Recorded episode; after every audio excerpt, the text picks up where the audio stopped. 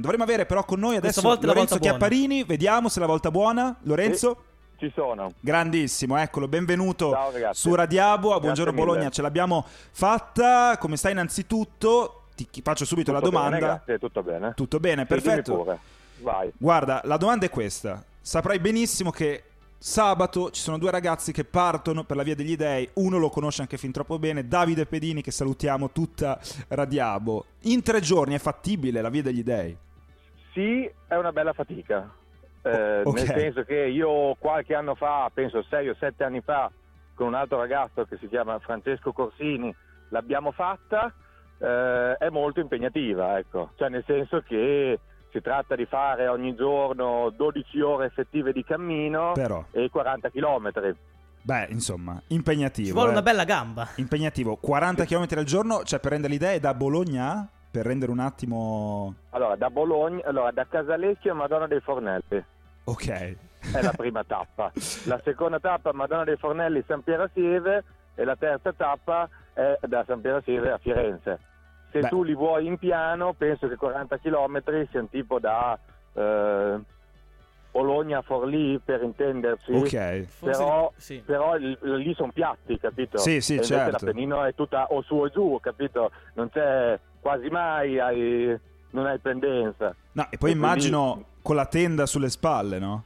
Allora, no, quando la facemmo noi la facemmo eh, senza tenda, andando a dormire sia a Madonna dei Fornelli dove ho una casa, sia a Sapere Sieve in un bed and breakfast.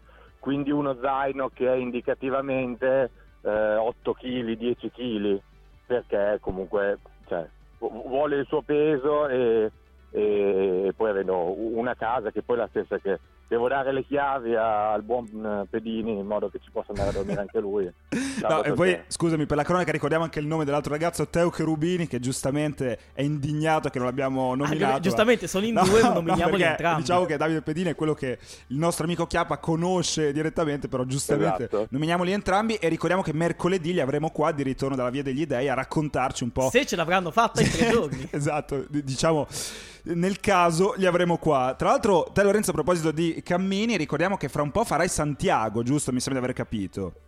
Esatto, esatto. Teoricamente ho tutto programmato fra una ventina di giorni. Dovrei partire da Roncisvalle, che è sui Pirenei, al confine con la Francia, e fare eh, i 780 chilometri che eh, separano Roncisvalle da Santiago di Compostela in Spagna. Rocisvalle che è Eugenio, quella dove Orlando eh, spirò, diciamo, tirò gli ultimi. Ma può guarda, essere. io penso proprio di sì, però... Però mi sembra, mi sembra Non le, le reminiscenze cavolate. di italiano delle medie. No, comunque, complimenti. Eh, Lorenzo, Santiago è la prima volta che lo fai, giusto?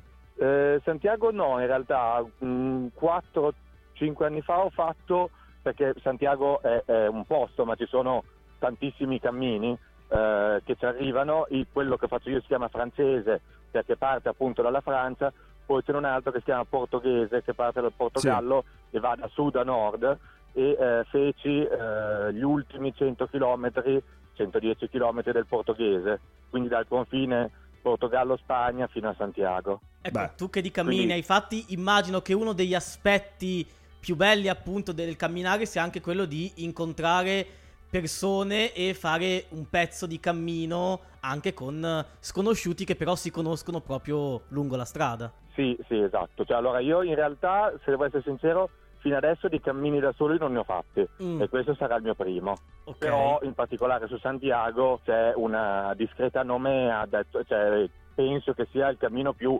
rinomato e percorso al mondo.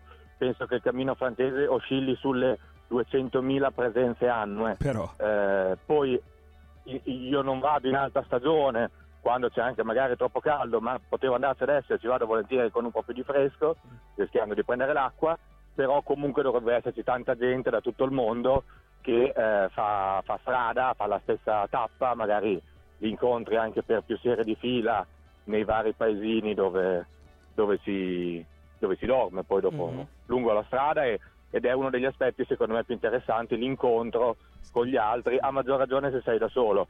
Se parti con un gruppo di amici, sicuramente è una bella esperienza per quel gruppo di amici, però sei forse meno propenso a conoscere e a incontrare gli altri. Ecco. Ma infatti anche a me hanno detto tutti Santiago va fatto da soli, perché è un'esperienza che se sei in gruppo non te la godi. Magari è diverso la via degli dei, no? Forse in gruppo ha più senso la via degli dei.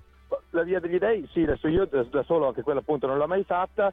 Ehm, allora, secondo me c'è anche da dire che eh, poi dopo, se- senza fare del terrorismo, camminare da solo comporta un rischio, non tanto per come posso dire, le, le disavventure con malintenzionati o roba del genere, però anche da un punto di vista tecnico, eh, se ti fai male, eccetera. Allora, Santiago di per sé è più semplice della via degli dei da un punto di vista tecnico, che comunque non è molto complicata, però Santiago sei sempre, secondo me, molto accessibile a eventuali soccorsi Mhm. e quindi anche camminare da solo è, è- è meno rischioso. La via degli dei, delle due, sei un po' più in mezzo al bosco e quindi se sei proprio da solo, magari in bassa stagione dove non passa molta gente o ti sei un attimo perso dal sentiero, l'essere da solo può essere un po' più complesso, ecco. E non è- Potrebbe non essere il massimo. Assolutamente. No, ovviamente Lorenzo, in conclusione volevamo anche chiederti un po' del, del tuo canale Instagram, acchiappa l'idea. E anche YouTube, giusto? Anche YouTube, Canale ecco, YouTube. te lo chiediamo subito. Cana- prevalentemente YouTube, Instagram è di supporto. Ah, Ok. ok, perfetto, perché qua ovviamente ragioniamo tutti in termini di Instagram, quindi canale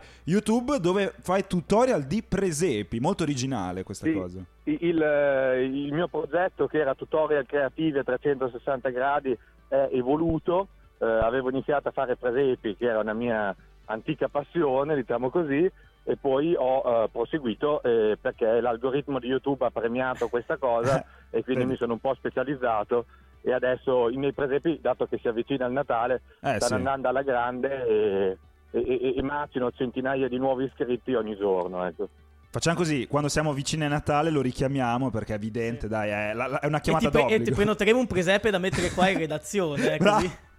Bravo, qua dentro che tanto di spazio ce n'è, no, veramente eh, grande, grande idea, grande iniziativa. Allora, siamo ve- veramente vicini alla pausa musicale. Lorenzo, noi ti ringraziamo per la disponibilità e ci sentiamo magari settimana Grazie prossima per commentare la via degli dei in tre giorni dei due ragazzi. O sotto Natale per il presepe. O entrambe le cose. Esatto. Esatto. Che- vi racconto se poi ho fatto la, la- la Santiago e quanti giorni ci ho messo. Eh, bravo. Esattamente. Ci, ci diamo appuntamento allora. A dopo Santiago. Grazie Va bene. mille a Lorenzo Capparini di Acchiappa l'Idea. Grazie a voi, a presto. Buona strada a chi cammina.